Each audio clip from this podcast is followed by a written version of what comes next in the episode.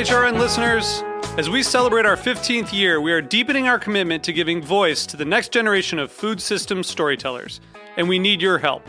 Our internship and fellowship programs help activate new possibilities for underrepresented and underestimated young people through experiential journalism, audio engineering, and production training. Through these unique programs, HRN helps food equity stewards build essential workforce readiness skills that expand their potential and foster economic mobility. Please consider supporting these critical programs. And with a minimum donation, you can be entered to win a dinner for two at an amazing restaurant in one of eight cities and tickets to a concert at a great venue in one of those cities. We have incredible partners across the country who have donated, as they also share our passion for helping to educate the next generation of food systems storytellers. Check out heritageradionetwork.org slash 15 to donate and enter to win today. That's heritageradionetwork.org slash 15 to donate and enter to win today. And make sure you donate before March 31st. Thank you. You're listening to Heritage Radio Network. Since 2009, HRN podcasts have been exploring the wide world of food, beverage, and agriculture. Learn more at heritageradionetwork.org. We talk about food,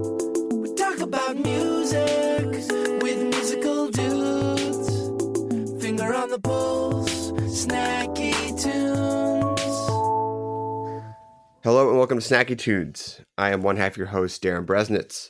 Jing Gao, founder and CEO of Fly by Jing, swings by the show to celebrate the launch of their new chili crisp vinaigrette. She shares the story of the search for her culinary roots, the launch of Fly by Jing, and how she keeps pushing and innovating with the company in new, delicious directions. Then we dig deep, and I'm talking way deep, 2011 deep, into the archives for a legendary performance from We Are Augustines. They had swung by the studio to celebrate CMJ and laid down one of our earliest performances. It's one for the books. We hope you enjoy it. So please sit back, relax, snacky tunes here on Heritage Radio Network.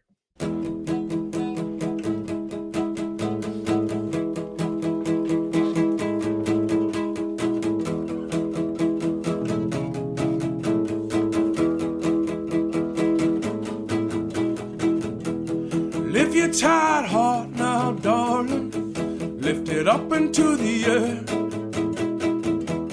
And I will notice you in this crowded room and whisper in your ears. Lift your tired head down, darling. Lift it up into the air. And I will float to you in this crowded room. Let's get us out of here.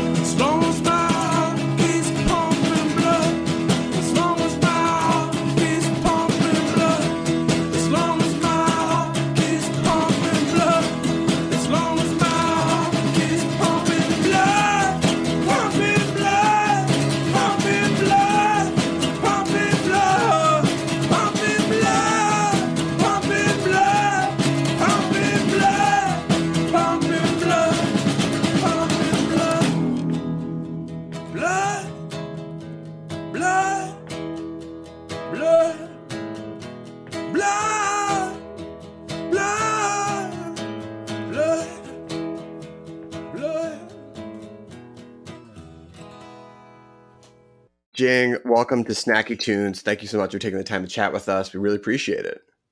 It's great to be here. Thanks for having me. Of course. Um, you know, we've had a lot of conversations and people in the food world and restaurant tours since the pandemic, and a lot of the focus has been on restaurants and how they've been affected. But the other side of the conversation is how much people have been cooking at home and and recreating restaurant meals at home. Uh, you know, I'm sure that you've seen a lot of that with the work that you've done and the products and the business that you that you oversee. What has been your experience? What have you seen on the other side of, of at home cooking and how you've related to that in the last few years?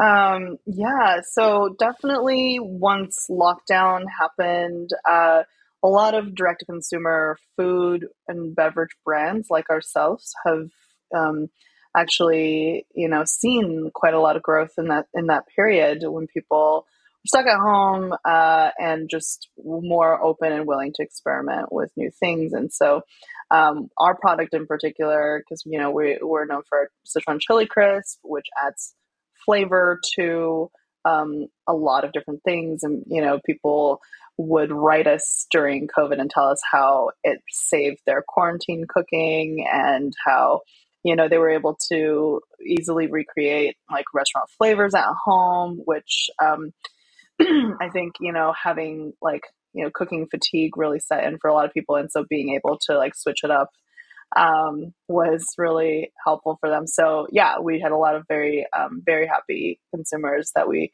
found during that time who have continued to support us. So, um, yeah, so I think um, it's been definitely challenging in other ways, though, you know, with supply chain and um, being able to get products to our customers on time. And, you know, I think uh, when the, at the height of COVID, when it first started, which also coincided with like the biggest period of growth for us, um, we, you know, it was great that we were growing so much, but it was coupled with all the challenges that came with um, with trying to fulfill those orders. And uh, we definitely had a lot of people on wait lists who waited a very long time to get their product. Um, and so we're very lucky that people stuck by us, and I think people were very understanding um, of of those challenges and but you know now we're on the other side of it and so and what's been great is that we've really focused over the past couple of years on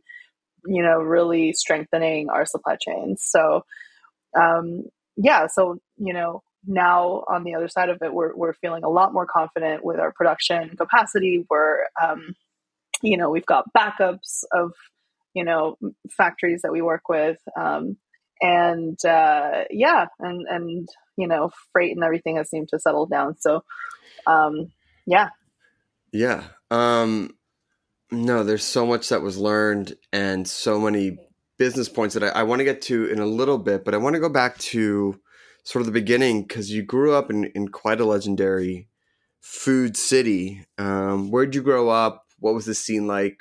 How big a part of food was uh, in your childhood? I grew up in Chengdu, which is known as the food capital of China. It's the capital city of Sichuan province. It's actually a UNESCO World uh, City of Food, which is it's only one of a, a, handful of cities around the world that has that des- designation. And uh, you know, China is um, a place that is just so vast. Um, it's more of a continent than a country, and there's just so much diversity in regional cuisines within China. Um, and Sichuan is one of the main ones. And it is, you know, incredible, um, inc- known for its incredible flavor profiles. Um, chefs are able to take like limited ingredients and combine it in, you know, dozens of different ways, hundreds of different ways. And um, to just create incredible just uh, diversity of flavor profiles. And so um, in Sichuan, I think everyone is born like kind of uh, born a food lover. Like that's just a prerequisite to being a Sichuanese. Sure. And then, you know, so that's just baseline. And, and you know, everybody has their favorite uh, restaurants, favorite uh, hole in the wall restaurants. And these hole in the walls are known in Sichuan as, or in Chengdu as fly restaurants. and they are also the namesake for our brand.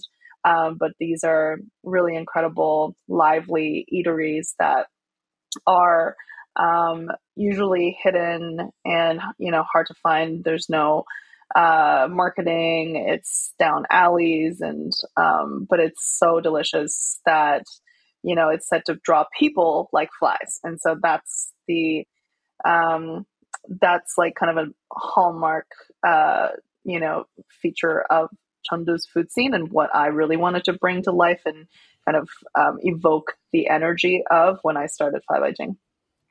Did you know how much you're into food, or did you just think of it as something that w- everyone was into, and you didn't realize it until you started seeing more of the world and living other places that not everyone has the same culinary relationship with where they grew up?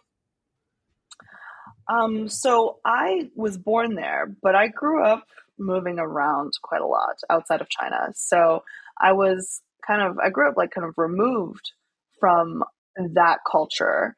And we would, oh, you know, visit every few years to visit family. And I remember eating delicious, you know, food, but um, and then, you know, going back to where we were living at the time, which was like across Europe, sometimes in Germany, England, Austria, France, Italy, and then eventually Canada.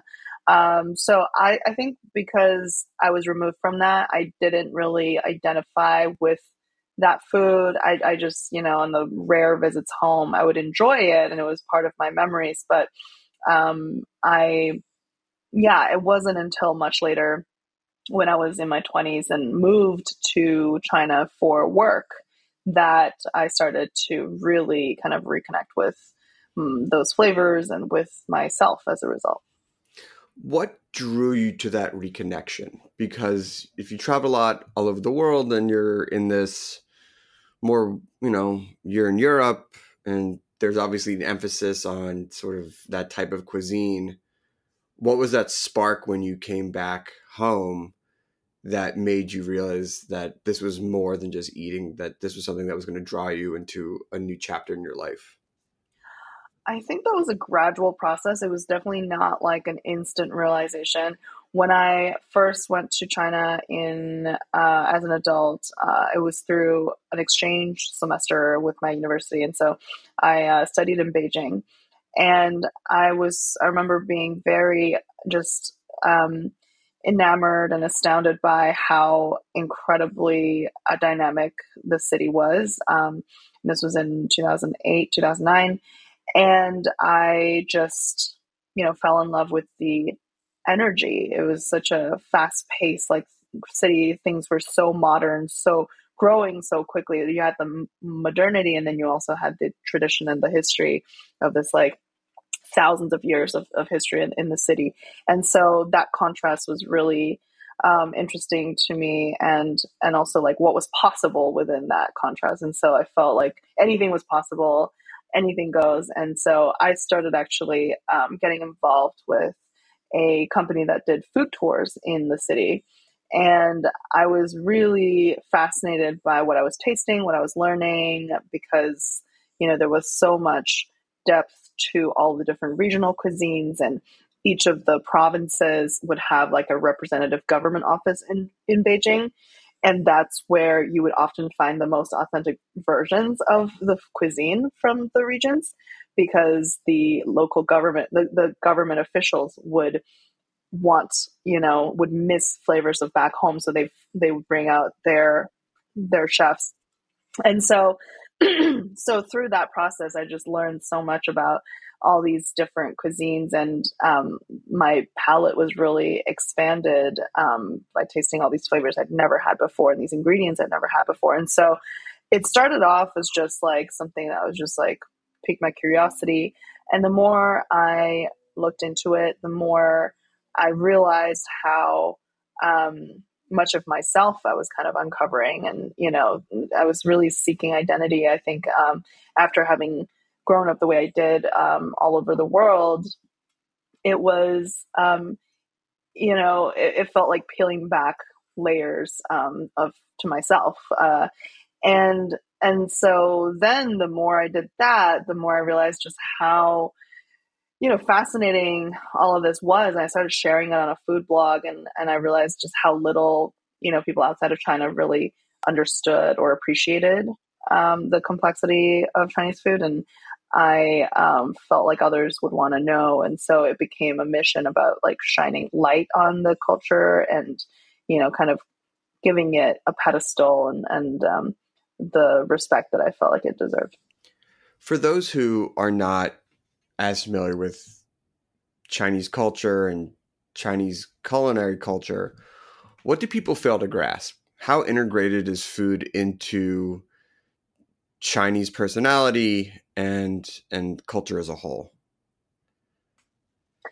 Yeah, so um, I think what most people don't realize is just how um, how deep the culture goes. You know, it's a five thousand year culinary heritage. Um, it's evolved tremendously in that five thousand years, and it continues to evolve. So no one can really say they have a full handle or grasp on Chinese food or even know what Chinese food is because it's not knowable. It is literally so vast. Um, you know, someone who studies Sichuan cuisine all their lives could never even grasp the, uh, you know, the fullness of Sichuan cuisine, uh, let alone all of China. And on top of that, it keeps changing still. And just constantly there's the evolution which makes sense because you know living breathing cultures they change and they evolve and you know otherwise it's you know it it ceases to exist so um i think that was just just like instilling that humility in in you in in that like there's no no way that you'll ever understand this or can claim to be an expert you know um, and I think that's kind of the the key to approaching not just Chinese food, any any culture's cuisine. Mm, yes. Um, all right, we're gonna take a quick musical break, and then when we come back, we're gonna talk about the start of Fly by Jing and how you built the business from the ground up. We have a song from the archives here on Snacky Tunes on Heritage Radio Network.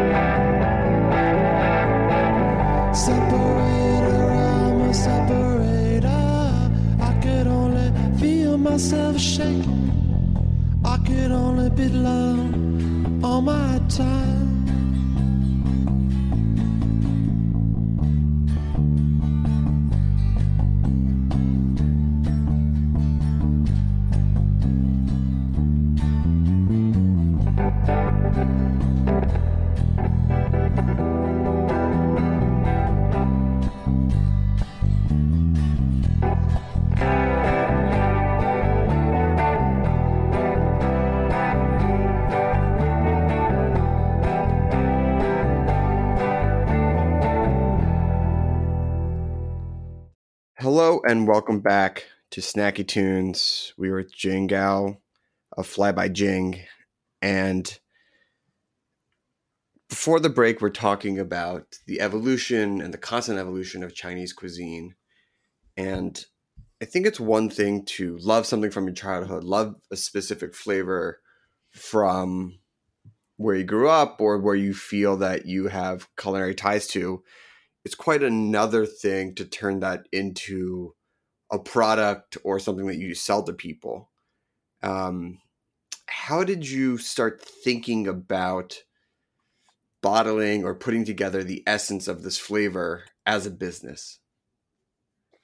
Yeah, so I um so I originally uh moved to China with a tech job and I was there doing, you know, my work during the day and kind of like in my spare time working on my food blogging and food media projects and um then eventually I decided I wanted to do something in food full time and ended up quitting my job and starting a restaurant in Shanghai. Um, and that was kind of my first endeavor, like fully into the food world. And um, I realized through that process, like learned a ton. And I realized I actually didn't want to operate restaurants. I think, you know, that's like a extremely um, difficult business, just like all businesses. But you know, restaurants are have, are quite specific, and it's um, tedious, and you know all the things. And for me, what I loved about the process, and we we had a very successful restaurant.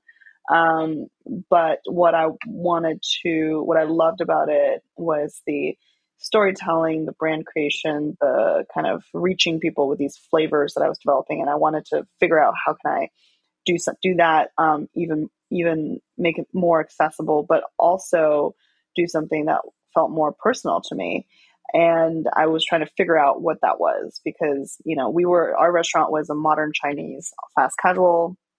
And it was, you know, kind of recreating a lot of um, flavors from across regional flavors from across China. But um, I wanted to figure out like what is my, you know, unique contribution to Chinese food. And so I ended up moving to my hometown for a summer and going back to Chengdu and just studying with uh, chefs and going into the countryside and on sourcing trips and just really digging into Sichuan food in particular because that's you know what kind of went back to where it started for me and uh, to again, it was kind of like a journey in identity and um, finding what resonated with me as somebody who, you know, was born there, but also has lived all over the world and wanted to create something that was, you know, unique to who I was. And so um, that led me to Fly by Jing. And that started out as an underground supper club. and so that um, was kind of a pop up dining concept that I was just, you know, taking the techniques I learned, the really incredible ingredients that I was able to find from across Sichuan and figure out like what, um, you know, how do I put my own spin on it? And so started just cooking and doing pop ups with other chefs and collaborating and doing pop ups all, all over the world. And in that process really just saw how um, much of a gap there was, you know, outside of China for high quality Chinese flavors. I realized that all of the ingredients that I was cooking with, which were so integral to the flavors, they were not available outside of China. And that was for many reasons. There was like no awareness of these ingredients. There was no, so of course, there was like no appreciation and um, but on top of that, there was also added prejudice against, you know, Chinese ingredients, and people thought that it was all low quality, that it's not worth paying for. So of course, it's like a chicken and egg thing. Then, then no one's gonna ever export anything of quality if they're told that people are not willing to pay for it, right? So all of those things kind of made me realize that there was um, a, a big gap that you know I think there's an opportunity to fill. So I um, knew that these flavors were universal because I was cooking for people all over the world and everyone, you know, you could just see their eyes light up when they when their palates were you know, awakened by these new flavors. And um, so there's a lot of love for these flavors. They just had no, they'd never heard of them. They'd never um, heard of Sichuan cuisine, you know, had no idea how to access it. So um, that was when, you know, I started thinking about how Sichuan food, because it is driven by these flavor profiles, which often take the form of sauces. And I was making these sauces already for my dinners, like as components of my dinners. And I was like, okay, I could just bottle this and you know, and that's kind of how um, we, I started selling chili crisp in Shanghai to like local, you know, stores and to friends and family. You know, you've seen it in America, especially in the last few years, with um, first or second generation uh, children of immigrants who've come in and they've looked back into their own heritage and opened restaurants and, and put their own either modern twist on it or just you know given an evolution to the cuisine. When you were doing that um, in china one is that same trend happening over there? And two were people open to a new interpretation of a classic condiment? Um, yeah i think uh, you know, there was definitely um, a curiosity, right? And that was because, like I mentioned, you know, on the ground in China, there is so much of of that going on. Like, there's constant evolution. Young chefs were, you know, there was like a new generation of fly restaurant that was, you know, cropping up where instead of like old school mom and pop run restaurant, it was run by, you know, a new generation of of of like young people who um, had a love for self expression through cooking. Um, I think China, you know, it, it's similarly to here. Like, I think, you know, as China's like middle class really grew, and just as people were living a bit more comfortably, like I think my generation of of people um, were finding themselves as the first generation in in their uh, families who have like the choice to do whatever they wanted right and it wasn't so much like like my parents generation they were still like very much you know expected to go into specific government government issued jobs and, and things like that and then this is the first generation where there is so much more um, well, they, they have a baseline of comfort and, and stability. And so there's a, there's um, an appetite for more risk taking and creative pursuits. And so I saw that within the food world as well. Like there were just like really interesting, you know, uh, restaurants that were very experimental and just doing cool things. And, um, and yeah, there was like definitely an, a value placed to placed on uh, high quality ingredients, provenance of you know ingredients, um, kind of you know I think like oh the over industrialization of food has also been something that's happened in China just just like it has in the West, right? And uh, so there was like this trend of kind of going back to the roots um, as well, but like making it modern. And um, so, kind of a high quality chili sauce that, you know, costs five times as much as like, you know, what you're used to. Um, it, it, was something that definitely had a huge market in China. I was selling a lot of chili sauce in Shanghai. I mean, that's pretty amazing to see that opportunity and to run with it.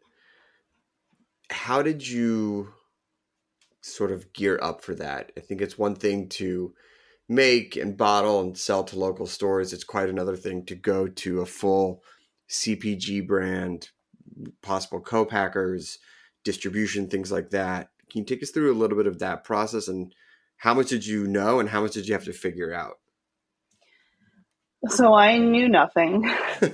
I knew absolutely nothing.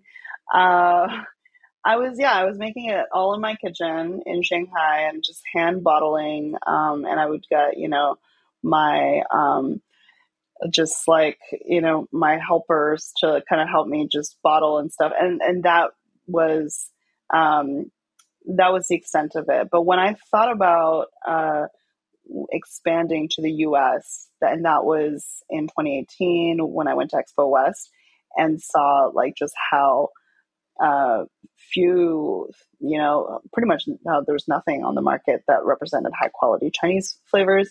I was, that's when I started to seriously look into scaling production because I knew obviously there's like, um, you know, there's there's rules around like you have to uh, work with certain manufacturers that are like you um, FDA certified and, and all this stuff. So I, I knew that was as much as I knew.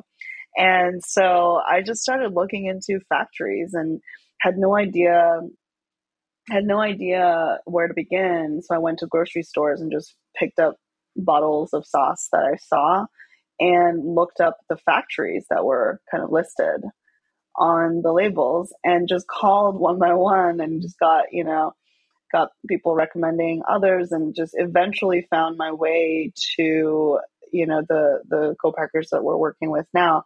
Um, and there was a lot of rejection, a lot of like no's. People had no um, interest in working with a nobody, you know, that, you know, they, they were pretty content with their business that they got from, you know, just the domestic Chinese market. There's no interest in um, expanding internationally, especially when they knew that, you know, uh, Westerners, you know, didn't really want to pay for Chinese food. So like, there's just no incentive for them, right? so um, it took a lot of time and convincing, and you know, um, until I found you know a co-packer that was even willing to work with us. And then from there, it was more challenges of just trying to get them to do things my way. You know, like using you know my kind of more complicated techniques and my specific sourcing and they just no, none of them wanted to to do that because they didn't have to um, they were very content with where they were. Because they knew that at some level the consumer wouldn't know how good it could be if they cut corners? Yeah i mean absolutely. I think i think you know in that process uh, it was very clear why things were pretty watered down that were mass, you know, available. But um, I think you know it was more just like they they they had a way of doing things, and it's like they just don't want to deviate from that. Just um, it, it's not. Yeah, I mean, if if it's working for them, why change it, kind of thing. Um, especially because they didn't know what my quantities were going to be, and it's not it's not like I was a known company. Um, so yeah, so it was like definitely took a lot of convincing to get someone to take a chance. So, you know, it's easy to be distorted about these types of condiments, especially this one if you live in let's say Los Angeles or New York or San Francisco some places that have a pretty big tie to Chinese population or Chinese food in general when did you start to notice a national tipping point in America when people recognized, you know, what this product was and that people were interested in it and that people were willing to pay for it? Yeah. So um I think, you know, our initially I launched a Kickstarter and just to kind of see the appetite and people really were ready for something like this, you know. And I think um, I that was what I suspected, but the Kickstarter really um, verified that for me. So it was enough for me to like move to LA, like basically, you know, stop doing the supper club, move to LA, and like set up the brand as a consumer packaged good company, like and and just start working on that.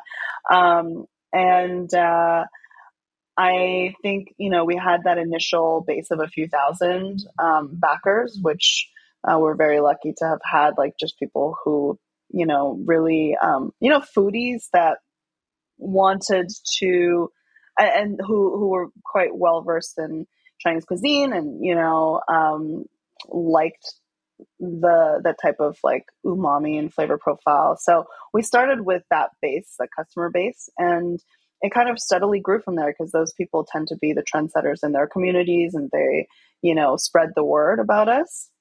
Um, we we were lucky to have gotten a lot of great press coverage very early on, and um, you know I think uh, quite quickly we you know became um, the kind of product that a lot of food people were talking about, and I think after COVID um, in 2020 was when we actually really grew into like the mainstream consciousness for the first time.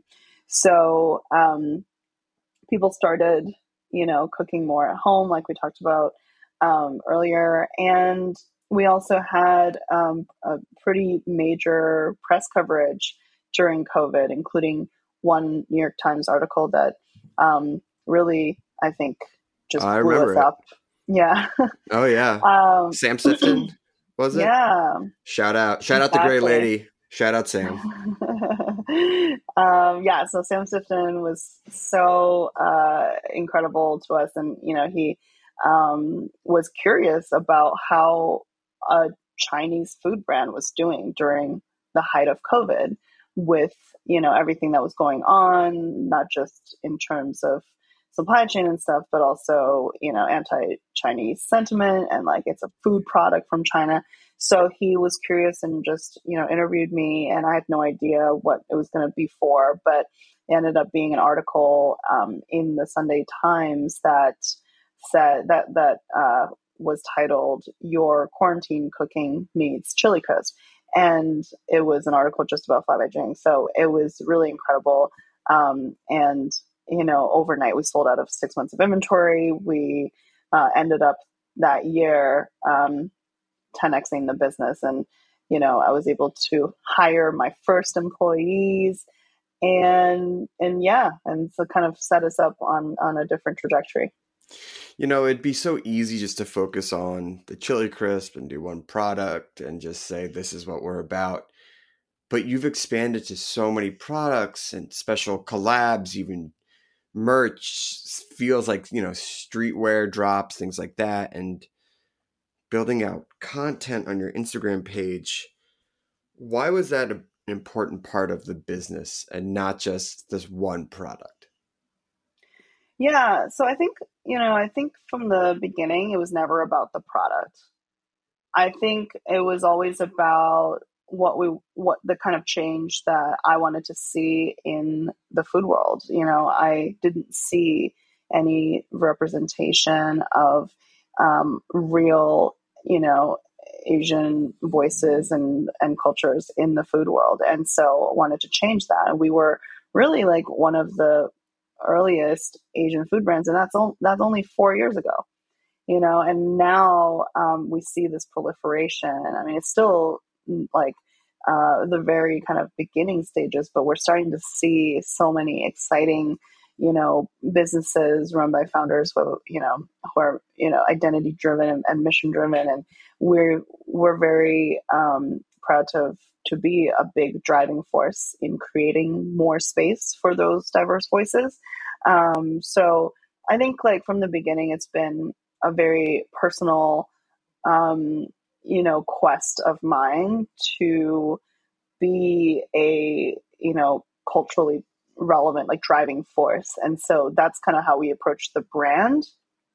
And the brand is also really just about like inviting people into the fold um, we're not a brand that's just like we sell sichuan food and you you must cook sichuan food if you eat this food. It is you know there's a, one way to be there's n- n- no and so since the very beginning we've talked about our products you know being you know good on everything like try it on ice cream try it on you know your eggs in the morning your Sweetgreen salad you don't even need to Mm. know how to cook.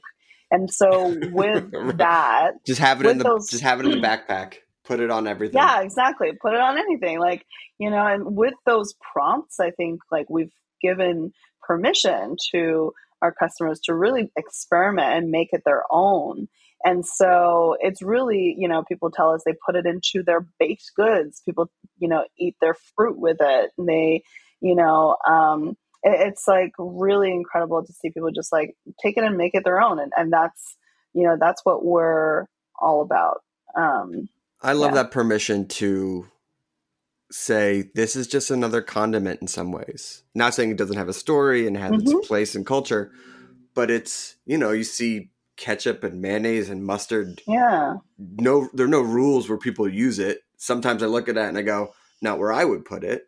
But this idea that you can take this, you know, maybe you never even heard about this condiment or this type of cuisine from years ago, and now you're like, oh, it's just a staple.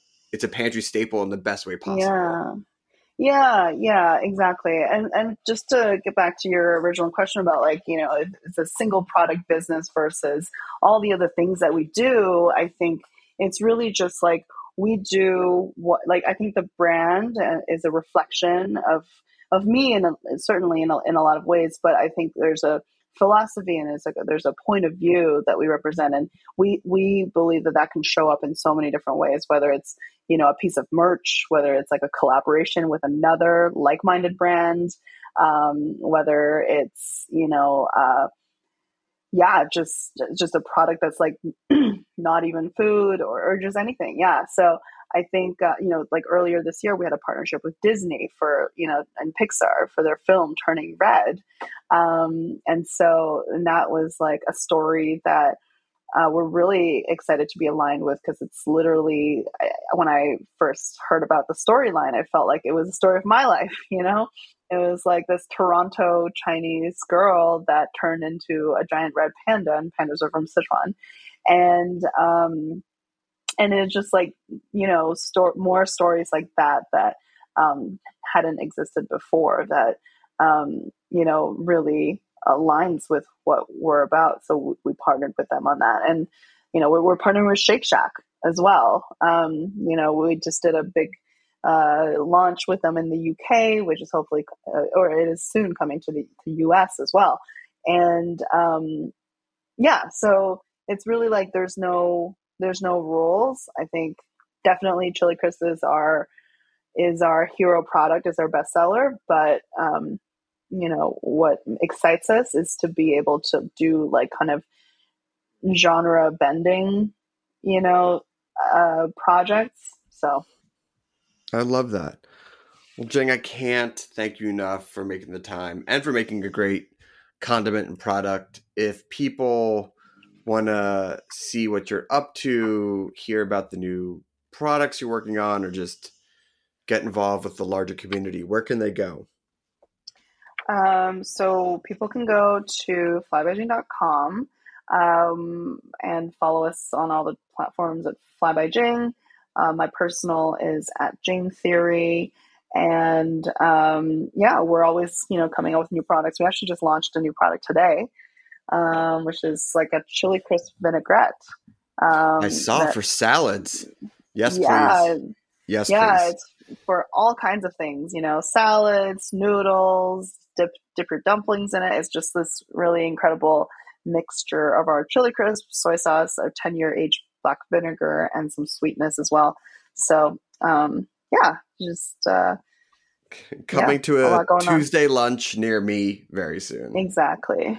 well, thank you so much. We have a song from the archives and then a live performance here on Snacky Tunes on Heritage Radio Network.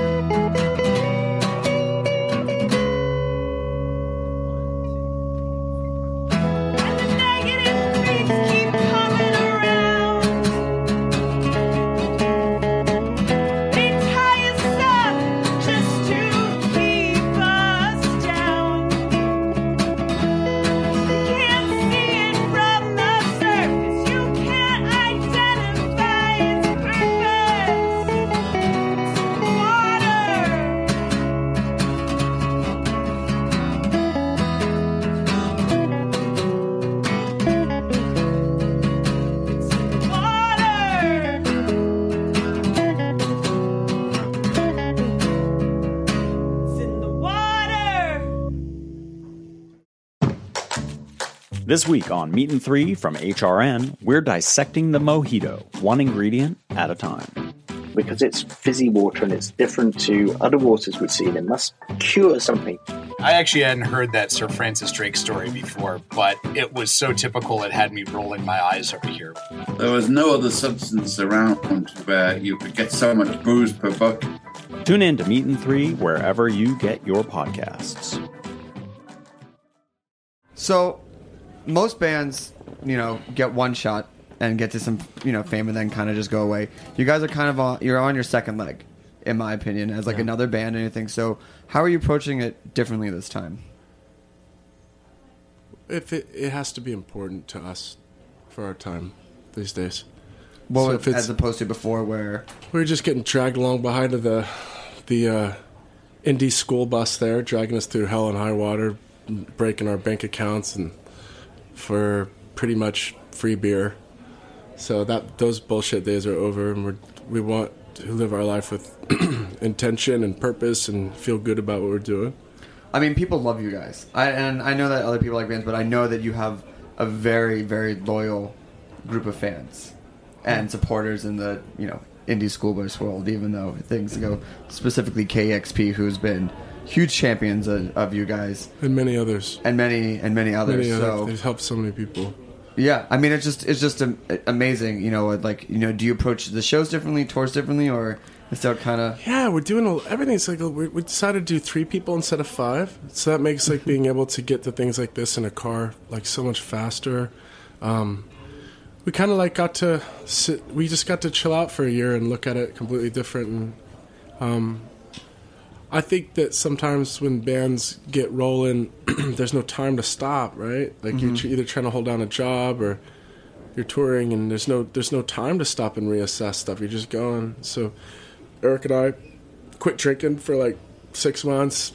uh, stopped hanging out. Like our phone call, our phones certainly didn't like ring off the hook when Pela ended. You think you? I thought people would ask if like would be trying to get like see if we could play with them or guest on their records or nothing.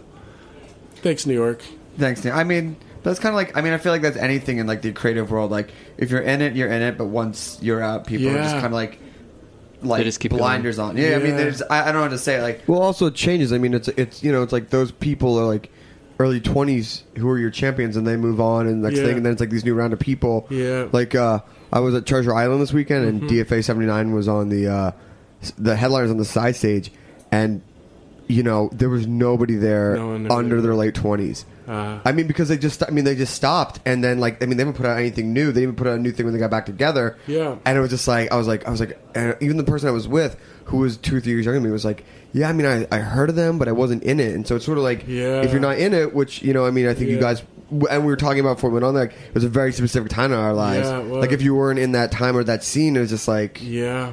Wow. Well, I think that that's what, Well what goes back to like when, when we started. The difference between then and now is uh, kn- knowing all of that, knowing that everyone disappears when you when you're not the the name on the Right. blog anymore or whatever, and knowing that your your entire existence in many ways is purely digital and it will just be wiped out the minute you're done. Um, why on earth would you want to participate in that kind of world? Because it's such a trite, superficial world. So we had to ask ourselves why we would want to do that, and getting to that core place where you realize that be, even you know we, when you started when we most people when they play music is because they love it. And Right. when they're kids they they get they connect to it on some well some level and it can and it makes them like kind of feel life a little differently. And then the industry kind of has this this game with you and it makes you hate it. And a lot of people become bitter become uh, self-absorbed or whatever or just get totally lost. And you know why on earth would you want to go back into that and reconnecting with why we play music and why why we're here was the foundation of what we're doing right now. So So, what- that's that's that's really the But see, biggest like, difference. the sad part about it is that it has not. It's not the music's fault. The music's like the pure thing, and everything Right. else is kind of silly. So, what type of like opportunities and like shows are you pursuing now that you might have like just been like, nah, we're not interested in that? I Back- don't just there's there were there's been offers to play ever since the band started, and we've just just not really feeling like going over the that going over that patch of land. We've already done that, and so we, Right. we started touring in the UK and kind of worked our way back from the UK to here. So it's worked out really nicely. Okay. So can we hear another song? Sure.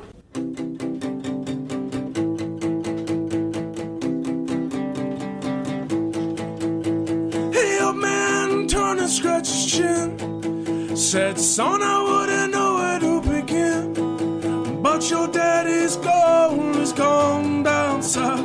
Was all he would talk about. We never blamed it on the soil. The sunburned earth or the prices of the oil. This border town is my home. I got rattlesnake guts in a desert full of bones. Now my sister, I'm going to find someone.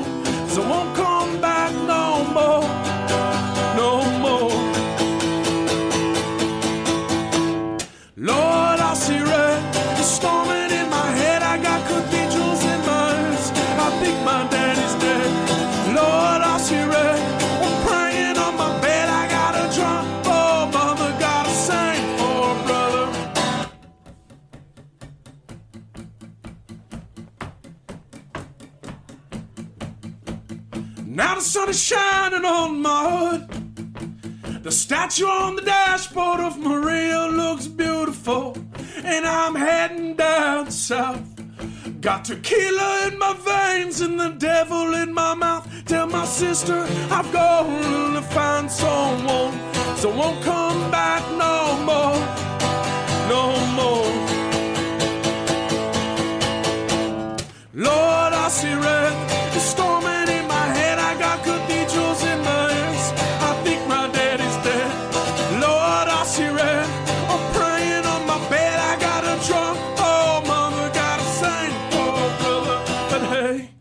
It's alright.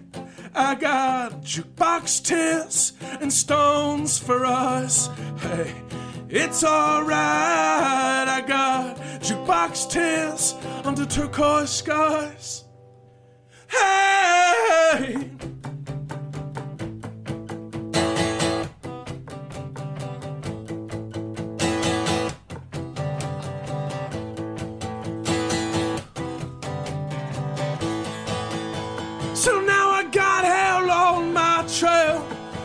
Some demons to get even. Now my demons count rosaries.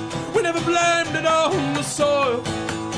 The sun scorched earth where the desert meets the sky. Tell my sister I've gone to find someone. So won't come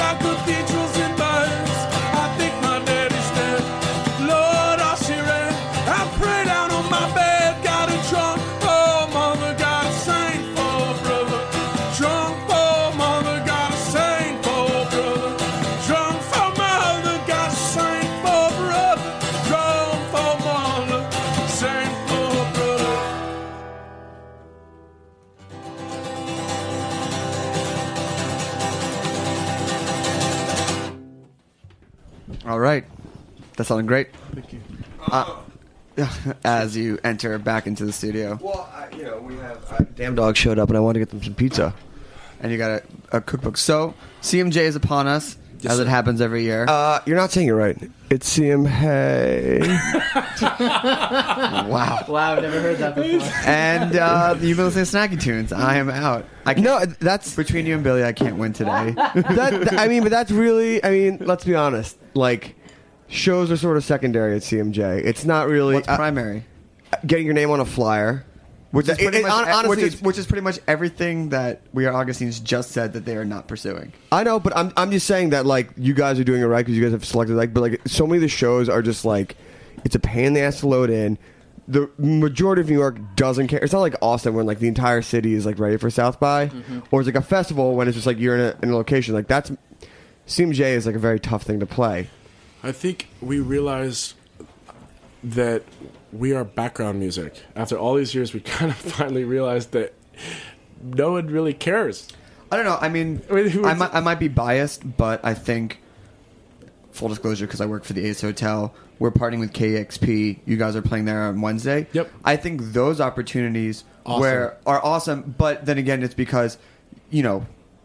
50 100 people might show up because you know limited space or because you guys are playing at 11 in the morning Sure. but then it lives on in the ether and is recorded and things Sure. like that but playing the 8 p.m slot on thursday at pianos maybe maybe not as Th- to not to come full circle like this is the this is the topic right like it's really nice kind of having done it and looking at things going you know i want things to have meaning like i Right. want them to mean something But I mean, th- I, I would say this. Um, we had uh, JD Sampson, who used to be in Tigre, or still is in Tigre, and was a Men, and talking about second second comings or things like that. It's like you're starting over in the sense that like people might not know the name, but you already have the relationships, Mhm. which actually, and you know the ones that are good. Yes, sir. and as opposed to the ones that are bad, which we talked about before. Yes, we did. Uh, and that is well ahead of the curve than like a starting point being like, "Hi, Yeah. please try and listen to us," which Yeah. is like great because you guys get the opportunity to play KEXP without having to put the five years of just having them to like hear your songs first. No, no, but you put in the five years. I mean, it's all about moving forward, right? Yeah. Yeah, I mean, we we started with when when Pela broke up, we realized we were surrounded by vultures, and and it was up to Just, us just to put it, just to, put it loosely, just Yeah. in the nicest terms possible. but it was up to us to to change that perspective. And then at the same time that we were surrounded by vultures, the minute we changed our perspective, we realized we were surrounded by people who supported us and loved us and would do anything they could to, to help us. And They're we just there. simply went towards them. I you mean, know, and- Billy- and, all of a sudden we have Yeah, I mean, like a you whole got in- different perspective on music. Exactly, and you got in two serious accidents, and there was Yeah. still what I thought was great about that is like you got an accident, you guys had to s- pause. Mhm. Uh, you came back, and there were people there, and you got into another accident, and there were Mhm. people there, and that to me was like one of the most heartwarming things. Yeah. that people were just like, yeah, we'll just wait. I know. I thought it was really. I thought it was really uh, noteworthy that I, living in a city this big, it's really. I try to explain it to people when we're not here, like actually what it's like to actually live in New York. And there's like basically like, you know, areas that have their own scene, their own their own tempo, their own vibe. Um, but the fact that like a, a music community at large actually helped me. I mean, that wasn't. I think that that, that surgery was like fifteen grand. Which which one of the two surgeries? The hand surgery? The hand one, yeah. Yeah. So like that was actually I felt like a very it would have been a really awesome write up, but like no one really gave a shit. I thought it was fantastic that the there is a music community, even though it doesn't always feel like one. Right. Um, and they actually really stepped up. So it's actually really something to be proud of. You know how it is with the you know it's so much about the bad story, not the good story. Yeah. The accident was reported, not the aftermath. Yeah. Yeah, I think exactly. I mean, wasn't that the case though? Yeah, well, that I mean, it, it also to, to, to go back to Augustines for a second, like it really took a village to raise the band in a way because we um, we started a listener supported model to get our band off the ground. We didn't do Bandcamp; we totally did our own thing and reached out and we designed our own website. We, Which is an awesome website, by the way. Thank you. Yeah, it's Thank really you. it's Thank really you. good. But we just had to basically, I don't know if anyone's even listening, but um, in the music world or for the food food folks are listening. But I guess what I would say to people who are doing it or starting it, just don't don't underestimate the power of like your friends. And I know you've been hearing that for years, but like even people that headline the Bowery or or do radio or whatever, like even those guys like need to ask for help from their friends and give back. Also, if you get get a chance to like help other bands out, do it. And I don't know if what you got in mind that like New York's going to be some like kind of fancy cakewalk where everyone gets to hoe down and get drinks and chase girls and stuff. Like, get rid of that model. It's lame.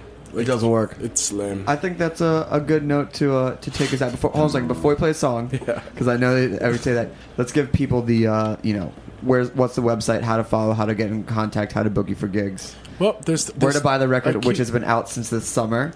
I keep hearing I keep hearing about this. Um, there's like this this website, something called f- about face, some face. The Something- Facebook Oh, book? that one. Yeah. Wait, what book? Uh, the People Book. It's really. ca- uh, It's supposedly it's really popular. Hey, I, I heard. Uh, keep an eye on it, and if you got money, just wait. There might be something in there. Might be something. Yeah. I hear they're making a movie about it too. Yeah, documentary. Now, there we the go. High five. stand. I'll try this again. hold, hold, hold, hold, hold, hold on, hold on, hold on. Website. We we are Augustines.com. It, like it's like it's spelled. Can't miss. Awesome, and uh, we got. We're gonna do. We're gonna have you play a song. They're going to play a song for Damn Dogs, and they're going to be in here 10 minutes, 15 minutes. Cool. Okay. Great. Uh, awesome. Uh, the name of the song before you guys. Uh, and uh, thank you to Sean Fletcher. Who thank, could, thank you, Sean. Thank you, Sean. Yeah. Nice who's got literally like the best shirt on it, of all time. plaid yeah. pearl buttons with bees. something else we could play? Um, this is a new song.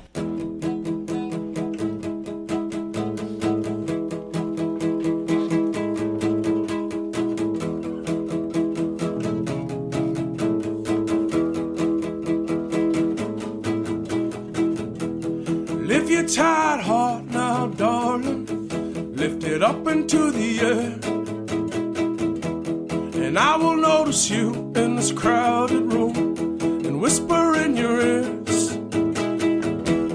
Lift your tired head down, darling. Lift it up into the air. And I will float to you in this crowded room. Let's get us out of here.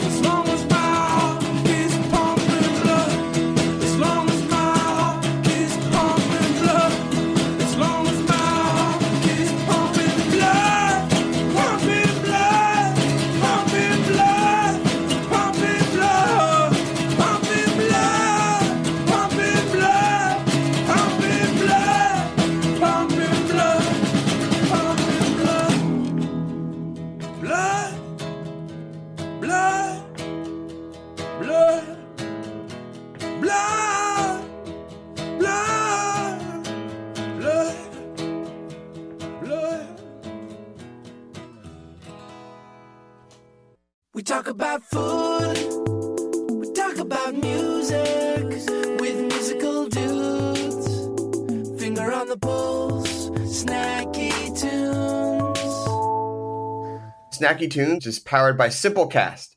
Thanks for listening to Heritage Radio Network, food radio supported by you. Keep in touch at heritageradionetwork.org slash subscribe.